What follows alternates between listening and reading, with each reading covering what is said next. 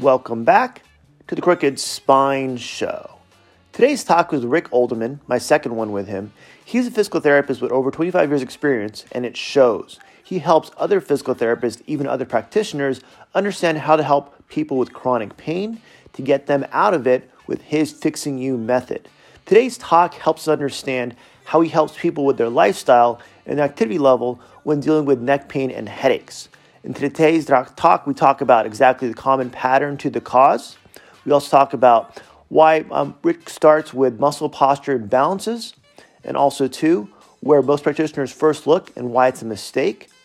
Also, what is the Must Systems Solutions approach, and also, too, why patients are helped with this approach and how, what tests he does to confirm this problem. And again, using his Fixing You method, he goes through a process of why it works, how it works, and how valid it is, and really valid it is to help practitioners understand how to help you help yourself and teach you when to come back for care and how to stay healthy. So, do I talk to my friends? Again, we have links to all his website, his Facebook page, Instagram uh, page, and also links to his courses and also his books on overall uh, on Amazon. So, go to those, my friend. Enjoy the talk, and we'll get you better. Have a great day. Talk to you soon. All right. Yeah, we'll set that up. Another show for us. This is basically about neck pain and headaches. How do we help people? What are doctors missing about this topic? This is Rick Olderman's second show on my on my show, and I love him because he has 25 years of experience. He's an orthopedic physical therapist. He has his own show. He loves to help his. In my, I mentioned the last show we had done to help the person and not just the pain. So I want to go over that with him and understand exactly how he does it with his clients and now he's helping other physical therapists do the same thing as a leader in his profession. So take it over, Doc. well, I wish I was a doctor, but I'm ah, just, you know, a master. it's what is after your name and a big student loan. That's all it is. Nothing, right, exactly. Well, thanks for having me on, Dr. Tony. And, and uh, I had a lot of fun on our first show. Yes. And uh, today we're going to be talking about neck pain and headaches. And, and I think, uh, and really, you know, my focus as a, as a physical therapist has been seeing people with chronic problems. Mm-hmm. And so uh, I think a lot of uh, approaches work really well for more acute problems. But what it's important for people who are listening to understand this is if you have chronic issues. And chronic issues to me signal that something hasn't been corrected that needs to be corrected. Because I believe our natural state is to be pain free. And if we're not, something's wrong. And it's and it's wrong right now. It wasn't wrong 20 years ago, although that could have been the case too something's still wrong right now. So if we fix it now, we should be out of pain pretty soon. Good. So, uh, so I, have got my little skeleton. Do you mind if I pull that out? This okay. your show, my friend. Uh, all right. So, uh, so focusing on neck pain and headaches. Uh, uh, up until now, most people have had their focus for their treatment on the neck or the base of the skull somewhere, or even on the skull with cranial sacral therapies and things like that. But the neck pain and headaches keep uh, coming back. So why why would that be? And uh, so it's important to understand. And uh, for those of you who aren't uh, watching this podcast, for those who are just listening, uh, I'm holding up a skeleton, and, and I'm sure if if you look at the shoulder blade, if you Google that on on your computer, you can see what one looks like. It's a broad, flat bone in the body, and there's only one other bone in the body that looks like this, and that's one of our pelvic bones. All right. And we all know that the pelvis is the foundation for all lower body function and low back function. Likewise, the shoulder blade is the same for upper body system, neck, and head, head function. And so, uh, what is going on is that there are significant there are rules about how the shoulder blade should be resting and moving, and we measure those whenever we you know see a new patient. But uh, there are significant attachments from the shoulder blade into the cervical vertebrae, into the neck bones, and into the base of the skull, as well as all the spinous processes all the way down the spine. So this is a real huge player in upper body function that most practitioners aren't paying attention to uh, because we're not really trained to look at things like this.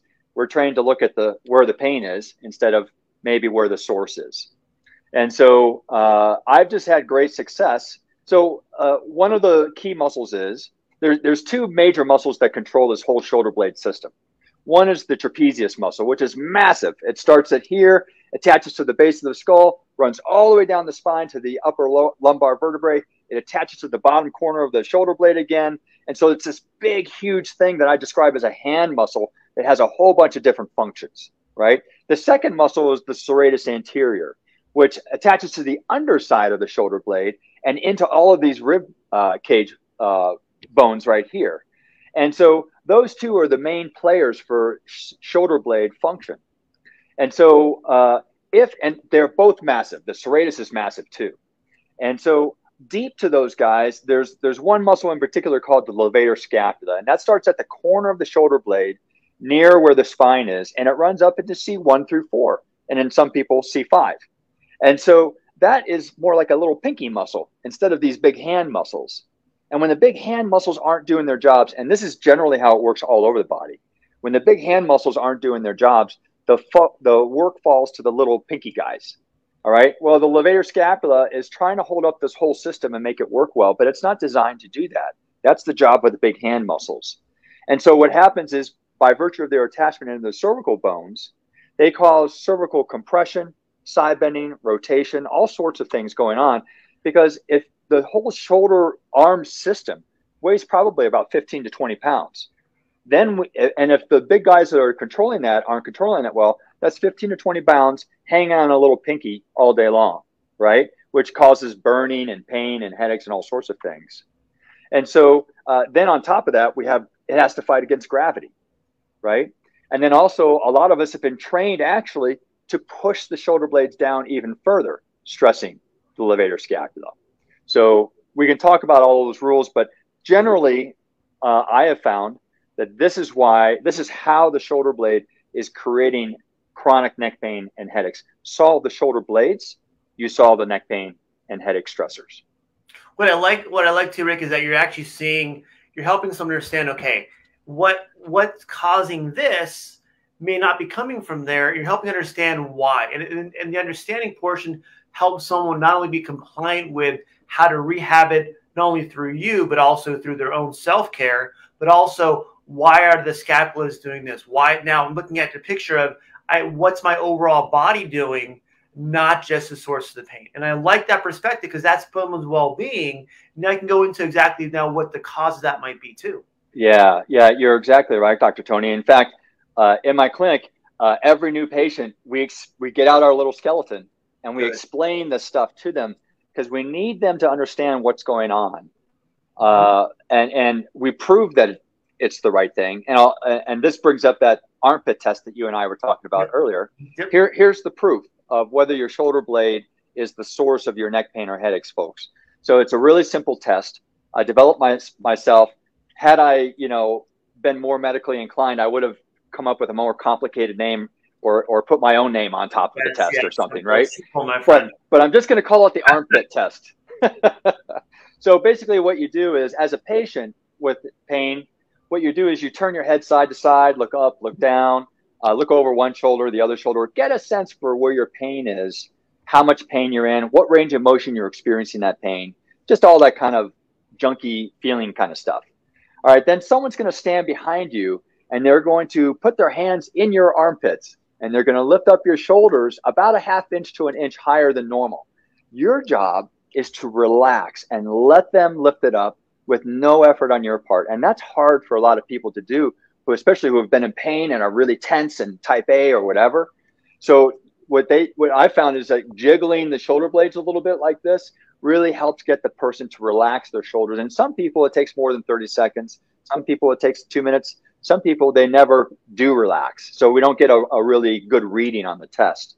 And uh, but I, it's so consistently the cause of chronic neck pain and headaches. I just assume that it's a positive test anyway, and I just hadn't gotten the opportunity to prove it to them yet. But I, will prove it to them with treatment.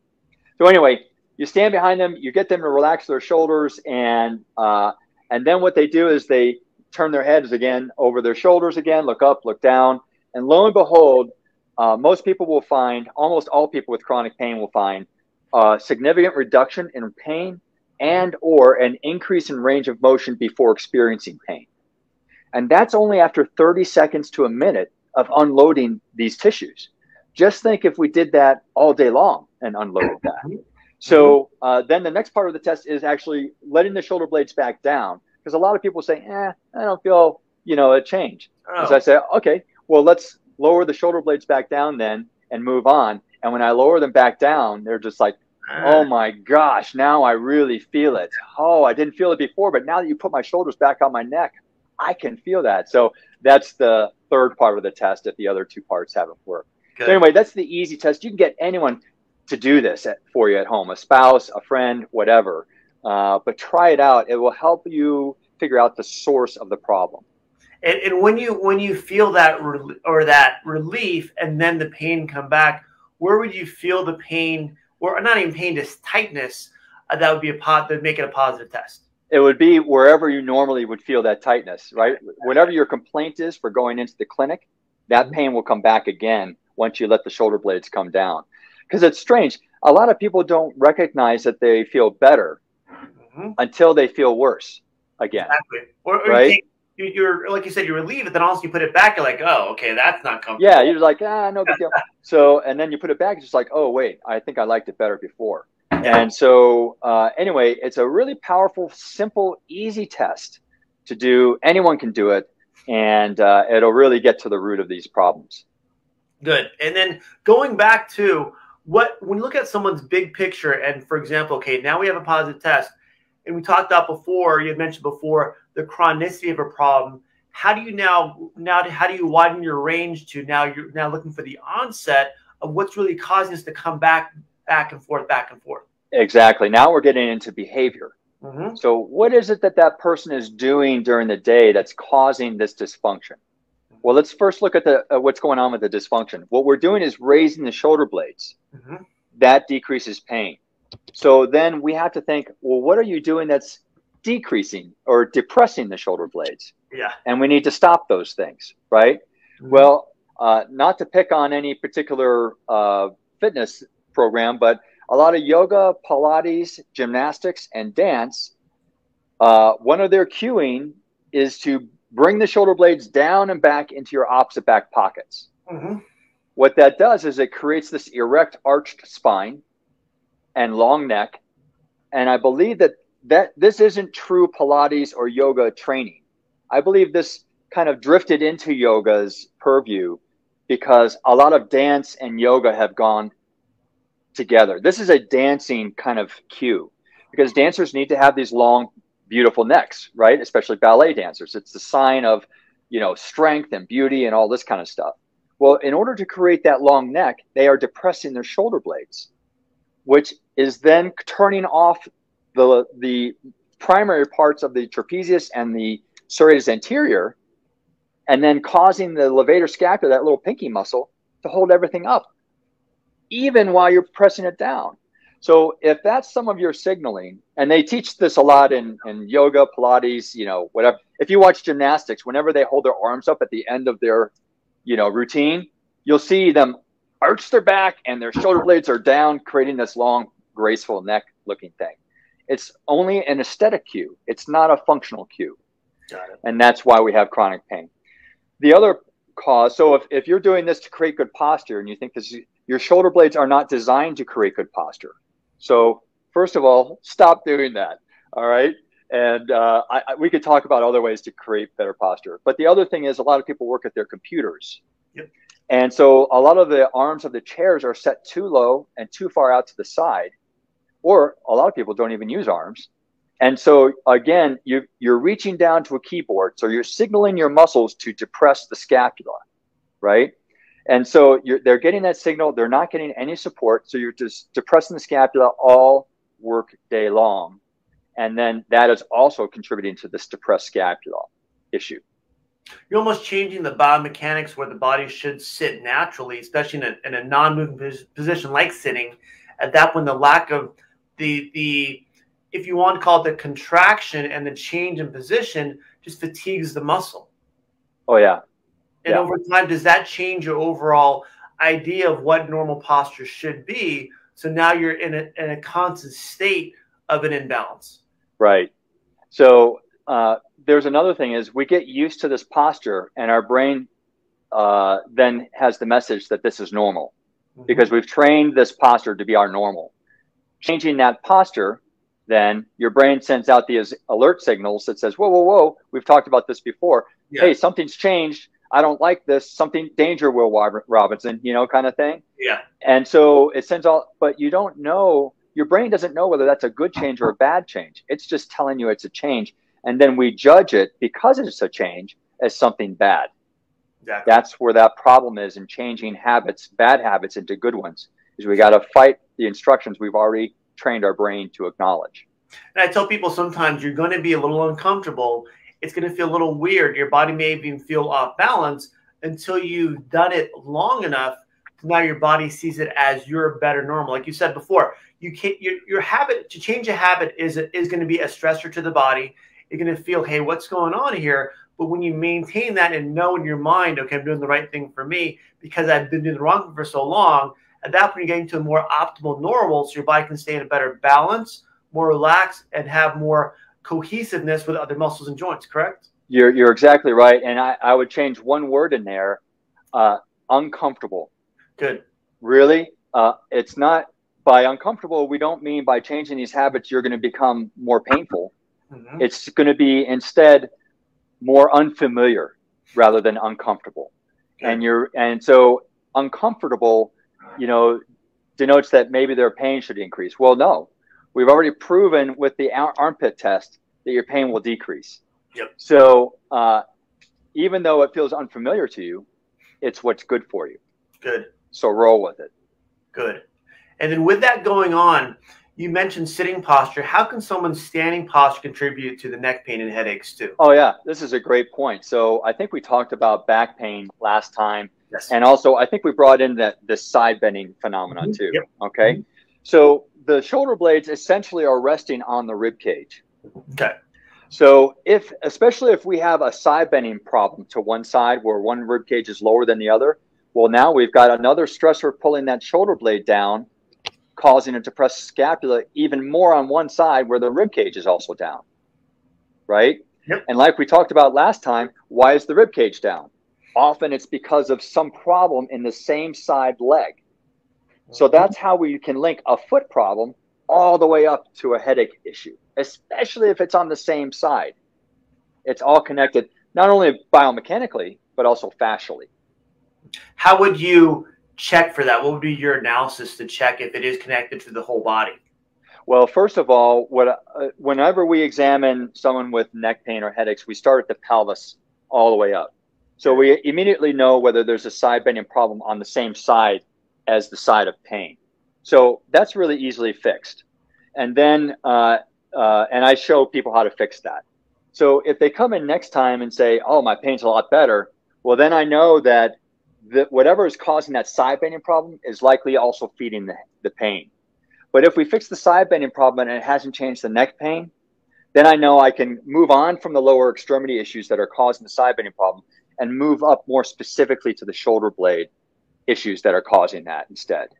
What I like that you have a standard way. When you do this, no matter what's going on, let's do a standard test first, analysis, yes. and then from there we can now determine where your problems might be based on a step process. Very, it makes it more, and I'm probably the wrong word, more reliable, more valid because it's not a guessing game. It's very logical. Good. And and so uh, this is what, and I've trained a lot of therapists that have come into my clinic, and so in PT school, you know, we're given you know thousands of tests to figure out you know what tissue is wrong and all this kind of stuff. Well, uh, so many PTs are overwhelmed with so many tests, and then they, you know, especially when someone has chronic pain, you you could have 20 different tests that are all positive right mm-hmm. and so oh, what do i do with this now and so what this does is it simplifies the the logic in the process Good. and uh, and it's important uh, to always and you always know where you are in the process of trying to figure this out right you just logically go down the steps it's very simple what I, what I like is that the simplicity allows someone not to be subjective about it. Well, maybe it's yes. maybe, like you said, the physical therapy test, same thing, chiropractic test too. Even though say you have a positive sign, but it could be this, this, and this, it right. doesn't give it validity that you have now a proper diagnosis. Right. So then you have to go for more testing. What you're saving someone a good three or four or five, even 10 different tests to get to the same endpoint of what the diagnosis can be. Right, exactly. And and right from the get-go an initial eval, you understand all the, the functional stressors that you need to go through in order to get to the one or two or three or whatever it is that are actually contributing to this. And, and oftentimes it's, it, there is a psychological component too. Right. Well, what I like is, is you're saying someone may come in with neck pain, headaches, but then once you start going over the test with them and go, oh yeah, I do have hip pain. Oh yeah. I do have ankle pain. Now I do have mid back pain. This wasn't their primary concern at that point. So often does that happen. I'll tell you, especially when you cue them in. Hey, you know what? You've got the side bending problem. You didn't yeah. tell me about anything going on in your lower body, and the side bending problem's on the same side as your neck pain. Yeah. What do you think? There's anything going on here? It's like, oh yeah, I just told, told you to skip that because we're dealing with my neck, not yeah. my foot. You know, and so then we, it, it offers this opportunity to go deeper and to fix the whole body, the whole system. When you're helping the person understand, oh yeah, again, this goes back to understanding the whole person's approach, not just a neck pain or headache approach, or just a low back pain approach. Look at the yeah. whole person. So again, that's more of a valid logical analysis and a simple way to look at it. Is this your system solution approach, or or is this something in addition to? This is my system solution approach. So I, I only have two evaluations. So one is for too simple up, upper body, like what we just talked about, and then one is for lower body. That's it. Because you you'll see because everything matters, right? Mm-hmm. How can you how can you skip the how can you skip the pelvis when you're looking at the neck? How mm-hmm. can you skip the rib cage when you're looking at a knee or a foot? Why do doctors not have this approach or look at the whole person as an approach? Why do doctors do this? Uh, it, and, and, it's not only doctors, it's PTs, you know, and it, it's just our training. Our, our training is to understand tissue damage, mm-hmm. which tissue is hurting. That's the gold standard for us. And then we treat the tissue. And it, really, I believe it goes back to how we're set up in medicine is to, you know, the double blind study is the gold standard for inclusion in research if you can't isolate and uh, something that is the cause of a pain or problem, then there's too many factors. You can't you can't isolate three factors or two factors or whatever. It has to be one, right? And so system solutions don't fit into that type of equation for research. Mm-hmm. At the best, and I was just at a continuing ed- education class this this weekend, and and this guy is writing a textbook, and he said, "Yeah, at best, a case. This would be a case study." Well, whoever reads a case study? Almost uh, no one. Almost no one, especially in medicine. This is like the lowest form of validity. So why would I spend months writing up case studies for all of these things, only to have everyone ignore them just to say that I submitted a case study? So I'd rather just help the people directly. But anyway, that's that's why medicine doesn't have these kinds of solutions in mind. Well, that's the thing is, it's how do you help people? I don't care what kind of test you're going to use. How do you how do you find a way to simply help people, and and and in an efficient way that has a high success rate? And but the problem is, double blind studies research has to get funded. That yes. pays for them to do that. pays for schools to stay open. Pays for doctors to do their own research. So the conflict of interest is going to be there can we go, okay, that's great. Thanks for letting me become a chiropractor physical therapist. Now I'm going to do this over here to actually help my patients. Yeah, yeah, exactly. And, and, uh, you know, um, well, I, I could go deeply into that, but, yeah. but basically the, the setup is that, is that our, in our schools, we're trained to be component thinkers to understand tissue rather than understand why the why is behind the tissue or the systems involved. It's, it's it's too broad for for people to take in from a research standpoint and teach. And, and what I what I what I what I want people to understand and looking at what you're what you're doing with your system and and physical therapists and chiropractors and anyone in healthcare for one, do they look at the person first, understand the person first, and then go through a systematic process to give you a high success rate with your treatment to get you better. That's yeah. all that's if you want to call it the big picture of what we do. How do we care for patients to get them better, then teach them how to stay better because now they know their own system for their own body.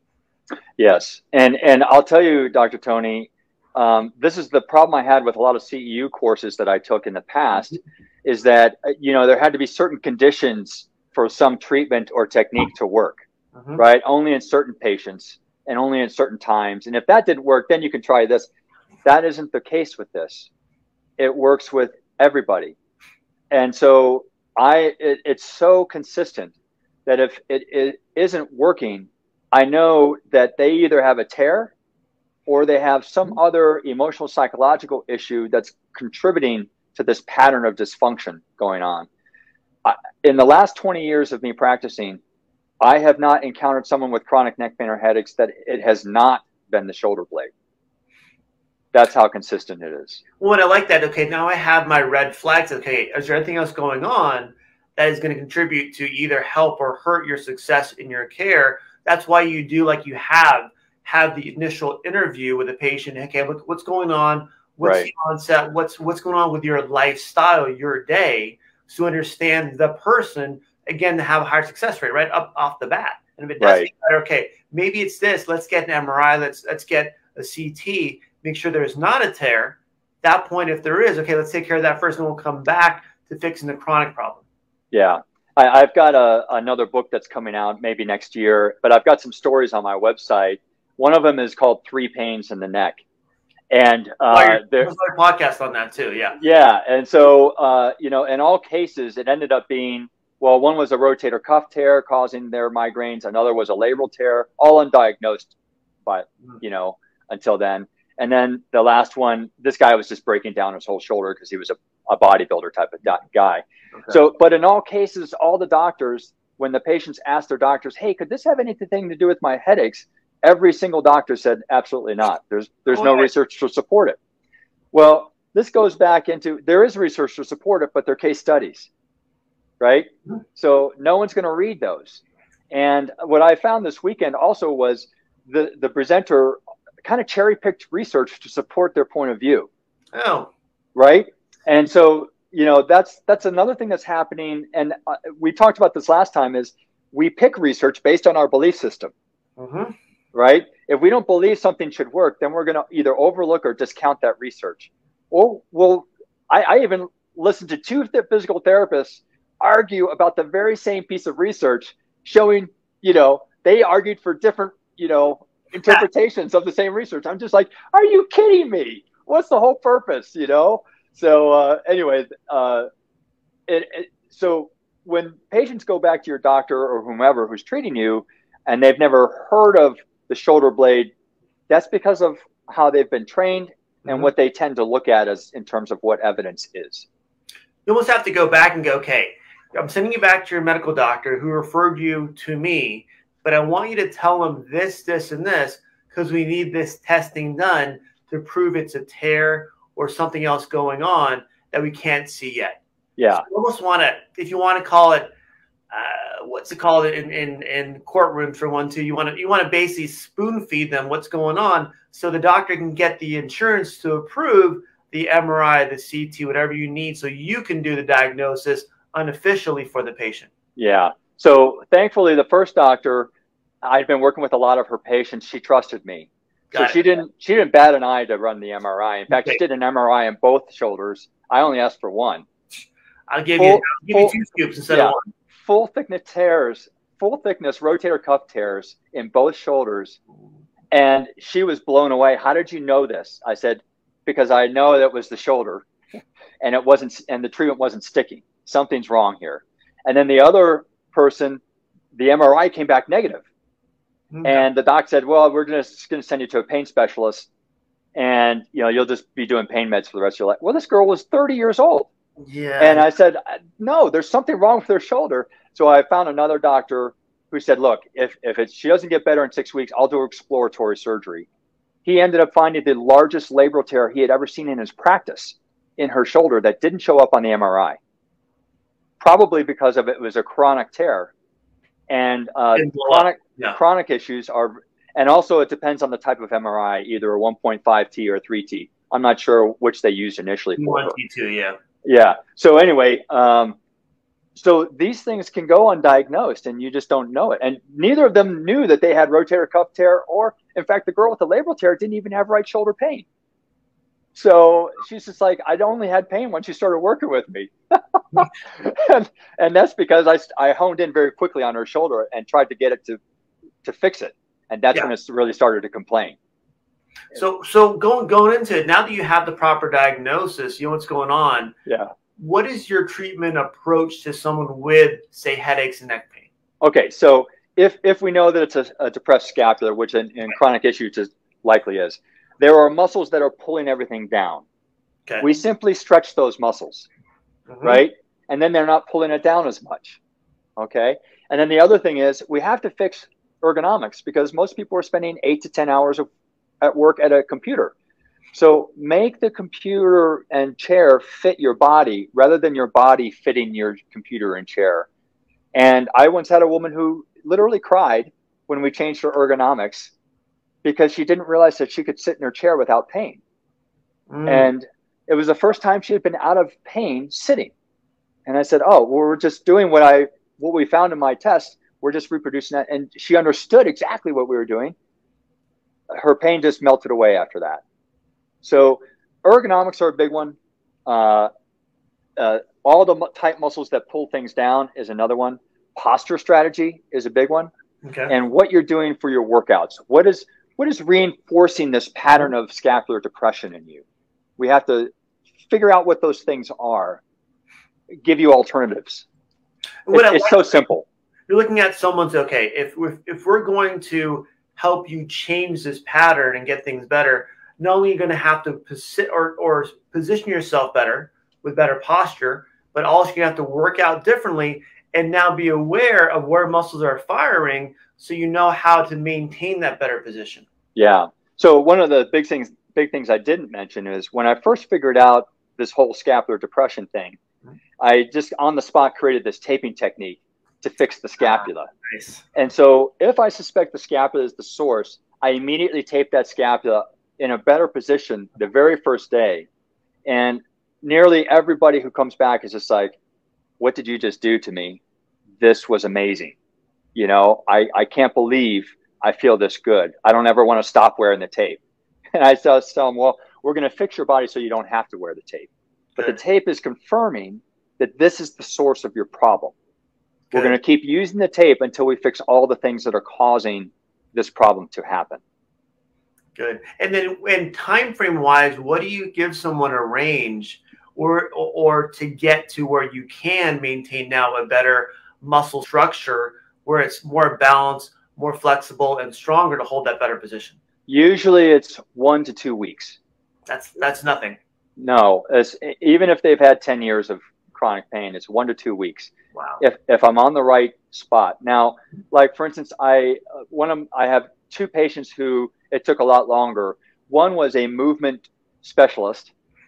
And so what she, she had trained herself because she was part of this whole yoga gym, you know, dance kind of thing to you know, actively depress her shoulder blades because that looked like good posture, right? And and even though we fixed the shoulder blades, something she was doing was reactivating that uh, depression. Okay. And what we found was that she had organized her whole pelvis to re- to be included with this whole scapular depression pattern.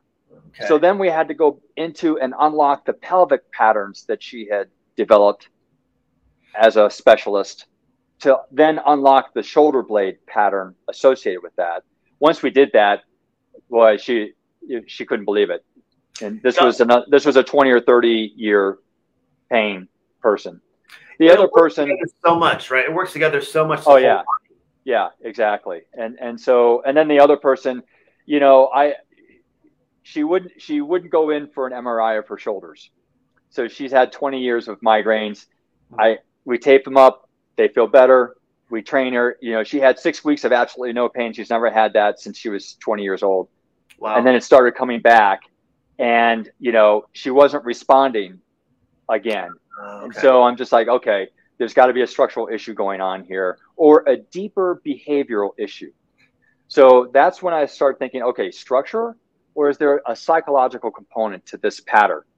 And so I, I'm not afraid to talk to them because if by this time they trust me, mm-hmm. right? And I said, look, do you have any emotional trauma in your life? Because emotional trauma can cause us to deepen the pattern of the movement patterns that cause our pain. And so uh, she felt uncomfortable with that conversation, which signaled to me that there might have been something there. Yeah. And I'm not a psychiatrist or a psychologist. So that's not my field. So, you know, I can only recommend that she look at something like this. But well, that's the thing is you're helping them, even if you can't help them, you're still helping them find better avenues to yeah. see the bigger picture to get their overall health, maybe physical or mental health, better. Yes. Yeah. Nothing wrong with that. Right. And then the last thing could be uh, uh, an inflammatory process from a dietary allergen or mold issue.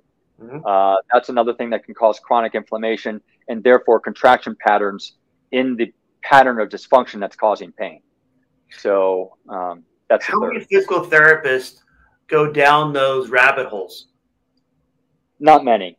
My mm-hmm. therapists do because I train them to do that. Yes. And it, and here's here's one of the reasons, Dr. Tony, is that uh, typically w- before I figured all this stuff out, my results weren't consistent. Mm-hmm. So I, I couldn't say for sure whether oh, I couldn't say you know you've either got a structural issue or a psychological. I, I would always be doubting myself. oh, I must be missing something. I must be missing something. Yeah. But since the results are so consistent, I can say confidently that something else is going on here. We've got to get to the root of this. And they believe me. Um, so this is why I think a lot of physical therapists maybe don't go down these roads is because the results aren't as reproducible and consistent as, a lot of it is sometimes systems.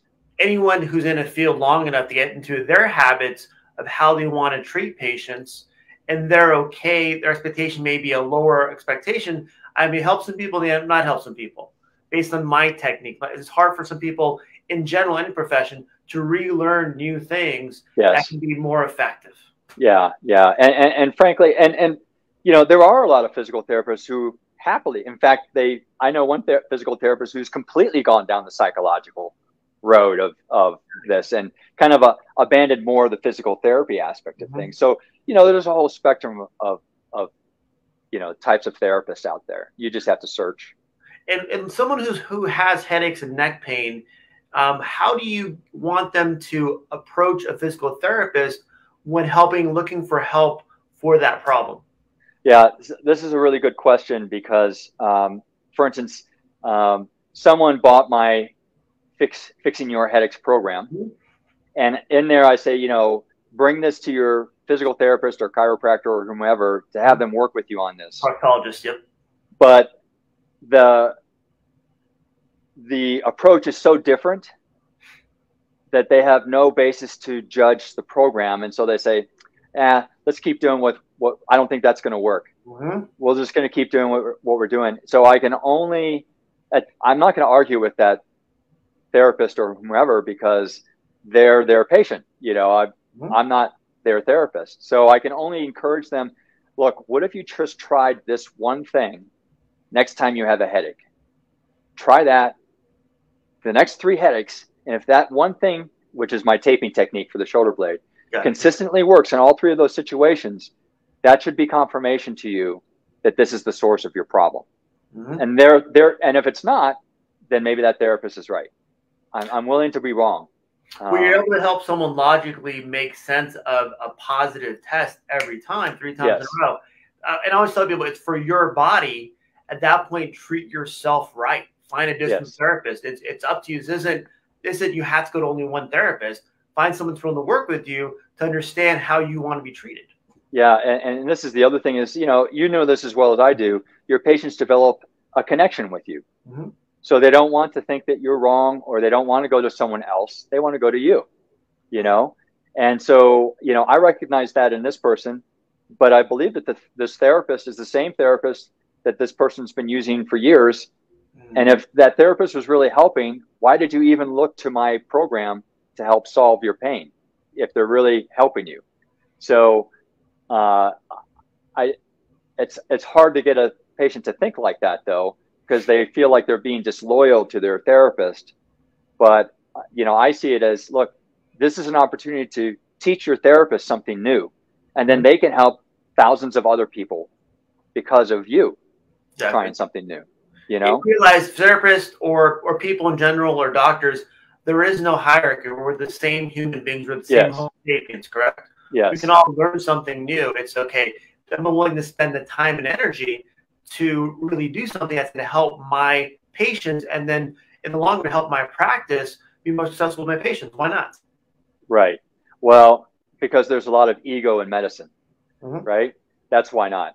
So, um, Ego no one, in general in the world. yeah, ego, yeah, in every every profession, but you know, no one wants, especially someone who's been practicing for ten years, you know, or five years even. No one wants to think I have to learn something new, you Mhm. know. So, it's one of those things too where it's hard for a doctor to say, "I don't know." yes, it, it's one of those things where it's almost like a sin to say that versus let's try a different pill. You've had bad reactions, do a different pill. Let's do this. Versus like, hey, I just don't know. Let's get you a specialist, see what's going on. Let's try this program. Let's try something different. yeah, that's exactly it. I. I, I am perfectly willing to say I, I don't know, especially if my whole system doesn't work. Mhm. then and and you know then i can say i don't know but this is what i think is going on you know Let's get Uh, this test done so that's when we can check something else to see what else it might be. Exactly yeah Good, Yeah. good, good. You help. You're still helping them get down that rabbit hole faster by going. Just go see your doctor and see what see what they can do. You know that's not very helpful. That's Yeah. where they came from in the first place. Talk to Mhm. about your fixing you method program, your overall program, Rick. well uh I, you know i've developed five different programs for Mhm. their their downloadable home programs to help people solve their pain Good. so uh you know there's a fixing your headaches program which solves shoulder issues Mhm. as they relate to neck pain and headaches. So if you have chronic shoulder problems it will likely solve those as well. But they're all geared towards chronic issues.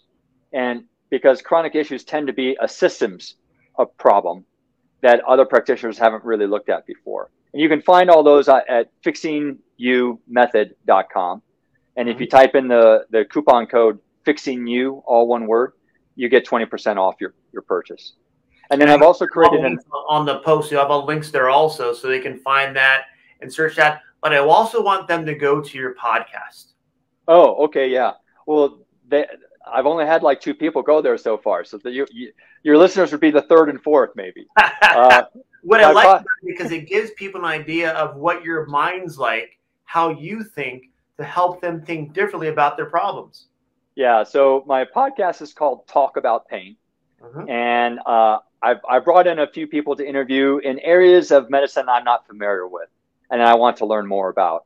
And um, but I also comment on things that I'm reading, my thoughts about what I've seen, and and things like that. So you can get a good idea of how I'm thinking uh, by listening. And these aren't really long podcasts, and I mean one or two of them are long because they're interviews. But for the most part, if, if I'm just talking about something I'm thinking, it's going to be pretty short. so it's, It- it's it- easily easily digestible. It's hard to, to really continue to talk unless you're being asked a question or going down a rabbit hole for one Yeah. too. Yeah. It's like, okay, this is my thought. Thanks for coming, guys. I'll see you next week. Right. I, I'm trying to come up just short of just me sounding like I'm muttering something. Yeah, yeah. Like, here's my soapbox. I'm good for the week. Okay, see you guys next time. But, Yeah. but I like that because again, again, this is the, the goal with everything you're doing. I think is really helping people understand. Hey, you may not be a physical therapist, but can you learn enough about how to treat your body so you can stay healthy? Yes, you can. Absolutely, You know, you I think that's a key. Or, or if you can't, okay, now I know when I go back to my doctor, or physical therapist, I can ask them the right questions to help me figure out where the problems might be. Right. Yep. And, Yeah. and I, cr- I created an online training program for other practitioners because I want to also, I, I just want to, because so many people contact me and say, Hey, is there a practitioner in Boston who, you know, does the, uh, I'm sorry, no, you know, only here. And so I don't want it to be like that. I, I feel like this should be part of everyone from coaches to doctors Mhm. understand it because it's really how the body works. You know, it's really simple um, and logical, like what we've been talking about. So, Well, the, the problem is your program can be taught maybe over a, a few weekends versus school has to be how, how long physical therapy? This chiropractic school is about three and a half years. How long is is physical therapy school? you know, I, I think it's like three years now. Three, Yeah. I, I don't know, with the DPT program. Yeah.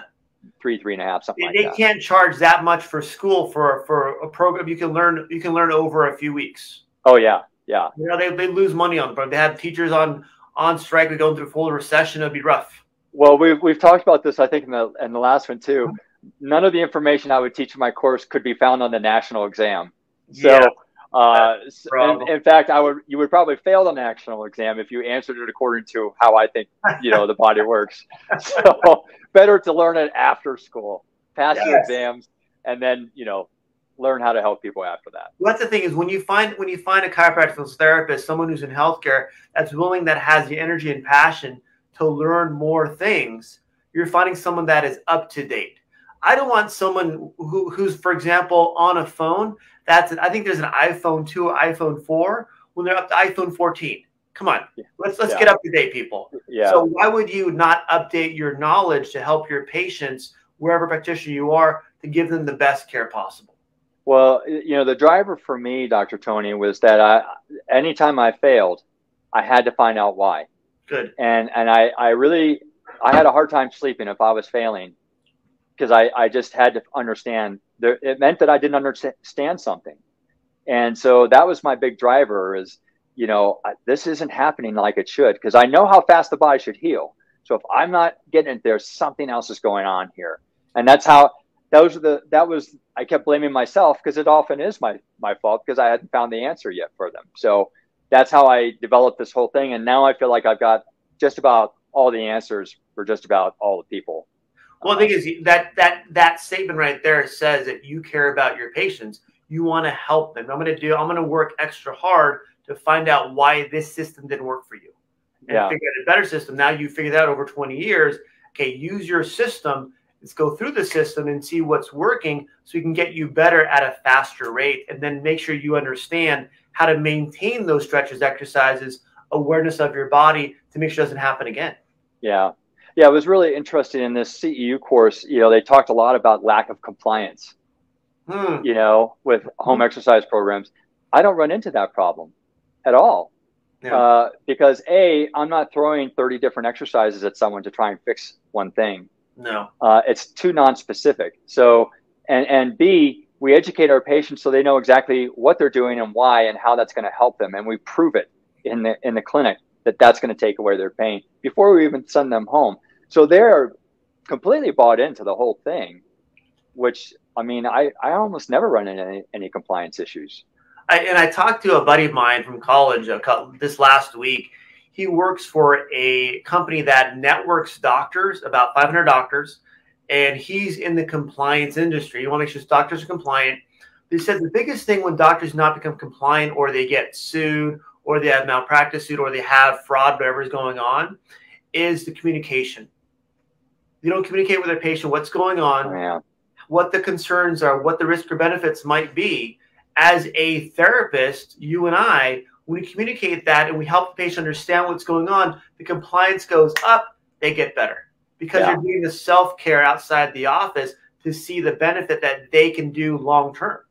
Yeah, well, what's the average doctor's visit? Four four minutes. Maybe it's hard. It's hard to get a lot of communication happening, and I, I know a lot of doctors who are frustrated. You mm-hmm. know that they don't have more time with their patients, and then if they do, that puts them behind their whole huge schedule, right?